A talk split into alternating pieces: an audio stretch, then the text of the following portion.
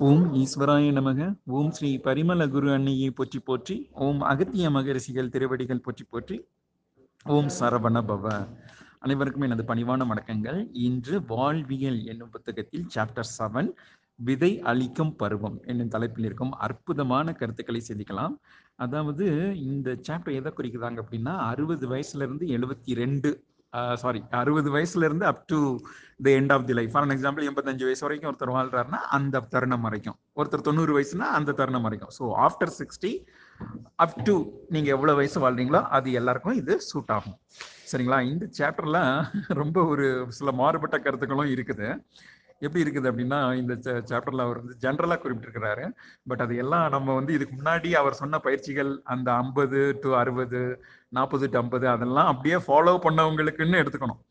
ஏன்னா அவர் என்ன குறிப்பிட்டிருக்கிறாரு அப்படின்னா இந்த சாப்டர் இந்த இந்த தருணம் என்பது மிகவும் ஒரு இனிமையான பருவமாக அமைந்திடும் அப்படின்னு குறிப்பிட்டிருக்காரு எப்படி ஒரு குழந்தையானது ஒரு குழந்தை கவனிச்சுக்கீங்களா? ஒரு வயசு குழந்தைக்கு என்ன இருக்கும்? மிஞ்சி போனா பசிக்கும். அந்த டைம் மட்டும்தானே அதுக்கு ஒரு ஒரு உணர்வு. பசி என்னும் உணர்வு. அதுக்கப்புறம் ஒரு அழுகை. அவங்க அம்மா உணவு கொடுக்க போறாங்க. மேத்தபடி வேற அதுக்கு என்ன கவலை இருக்க போகுது? நெவர் இல்லையா? ஸோ அந்த மாதிரி ஒரு குழந்தையோட மனநிலையில வாழ்ந்திடலாம் அப்படின்னு சொல்றாரு. அப்போ நாற்பத்தஞ்சு வயசு இருக்கிறவங்க இதை கேட்டு கேட்டிருந்தீங்கன்னா உடனடியாக மற்ற அத்தியாயங்களில் அவர் கொடுத்துருக்கிறதையும் ஃபாலோ பண்ணால் இந்த நிலை சித்திக்கும் அப்படின்னு நம்ம எடுத்துக்கிட்டே இதை பயணிக்க வேண்டியிருக்குது. அன்போடு வாழ்ந்திடலாம் அப்படின்னு குறிப்பிட்டிருக்காரு. மகிழ்வோடு வாழ்ந்திடலாம். அப்படின்னு குறிப்பிட்டிருக்கிறார். ஸோ இந்த தருணத்தில் அப்போ அவர் சொல்றதெல்லாம் பின்பற்றி வாழ்றவங்க நோயின்றி உடல் மனம் எல்லாத்த எல்லா அந்த இப்போ ஞானகுருமார்களுக்கான பயிற்சியில கிரியாயுகத்தை பத்தி பாபாஜி அற்புதமா கொடுத்துட்டு இருக்கிறாரு இல்லையா? ஸோ இதெல்லாம் நம்ம வந்து கற்று தேர வேண்டியிருக்குது. அப்புறம் இந்த முதன் முதலாக தி உலக தொலைக்காட்சிகளில் முதன் முறையாகங்கிற மாதிரி முருகப்பெருமான் முதன்முறையாக சில செய்திகளை சொன்னாரு. நம்ம இந்த வாழ்வியல் புக் வந்து வெரி ஃபர்ஸ்ட் ஆன்மாவின் சேசிரித்ததுக்கு அப்புறம் வந்த புக்கு இது. முருகப்பெருமான் அருளிய சீரீஸ் ஆஃப் uh, நூல்கள்லேயும் இது முதல் நூல். அந்த நூலில் வந்து உயிரின் கூட்டை பற்றி முதன் முதல்ல சொன்னது வந்து முருகப்பெருமான் தான். அதுக்கு முன்னாடி உயிரை பற்றி சொல்லியிருக்காங்க. ஆனால் உயிரின் கூடு ஒன்று இருக்கு. அதை வந்து எப்படிலாம் நம்ம வந்து கரைக்கணும் அப்படின்னு ரொம்ப மூணு எக்ஸ் மூணு வெளியில சொல்லியிருக்கிறாரு. முதல் வழிமுறை என்பது உயிரின் காந்த ஆற்றலினை கொண்டு உயிரினை கரைப்பது அப்படின்னு குறிப்பிட்டிருக்கிறாரு. அதாவது அந்த நேர்மறை ஆற்றலை வந்து ஆன்மா வந்து அப்படியே வாங்கி அதை அப்படியே நமது சிரசின் அணுக்களுக்கு கொடுத்துருச்சுன்னா அமிர்தம் எல்லாம் பெருகிடும் அப்படிங்கிற மாதிரி கருத்துக்கள் தான் இதுல இருக்குது. அது எப்போ நடக்கும் அப்படின்னா அந்த உயிரின் கூடு என்பது கரைந்து விட்டால் அது நேரடியாகவே அந்த அதாவது லைட்ங்கிற புக்கில் நம்ம அந்த மூன்று நான்கு கனிம உடங்களை பற்றி பார்த்துருக்கோம் இல்லையா? பாதரசம் தங்கம் வெள்ளி மற்றும் தாமிரம். ஸோ அந்த நான்கு கனிம உட ஆற்றல்களும் எதிர்மறை ஆற்றலாக மாற்றப்படாமல் அப்படியே நேர்மறையாக நேர்மறை ஆற்றலாகவே சிரசின் அணுகளுக்கு உணவானால் ஒளி உடலானது சித்திக்கும்.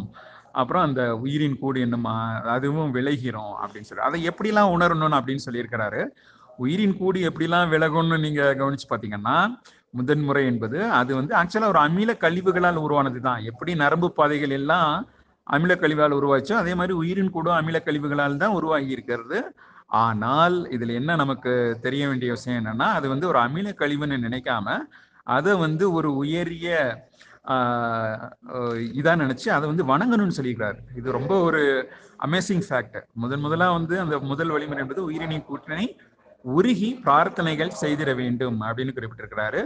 ரெண்டாவது வழிமுறை என்பது உயிரின் கூடு விலகும் தருணத்தை உணர்தலாகும். அதாவது அந்த உருகிய நிலையில அது ஒரு மோல்டன் ஸ்டேஜ்ல கொடுத்துருக்கிறாரு. இதை நீங்க மகா அவதார் பாபாஜி ஐயா கிரியா யோகத்தை பற்றி மூன்று கட்டளைகள் கொடுத்துருக்கிறாரு. அதுல மூன்றாவது கட்டளை என்ன கொடுத்துருக்கிறாருன்னு அதையும் இதையும் லிங்க் பண்ணணும். அந்த உருகிய நிலையில் அந்த உயிரின் கூடு விலகுவதை உணர்ந்திடல் வேண்டும். எண்ணங்களை குவிக்கும் போது அந்த இதை உணர்ந்தீங்கன்னா அப்புறம் அதை வந்து நம்ம உணர்ந்துக்கலாம் அப்படின்னு சொல்ற. சொல்ற இதுதான் ரெண்டாவது வழிமுறை. மூன்றாவது வழிமுறை வந்து அந்த நேர்மறை அமிர்தத்தை எல்லாத்தையும் அப்படியே ஈர்த்து பெறணும் அப்படின்னு சொல்றாரு பக்கம் எண்பதுல ஒரு பாடபேதம் இருக்கு. பாடபேதம்னா நம்மளை இந்த மாதிரி அவர் முருகப்பெருமான் வந்து தீராத விளையாட்டு பிள்ளை.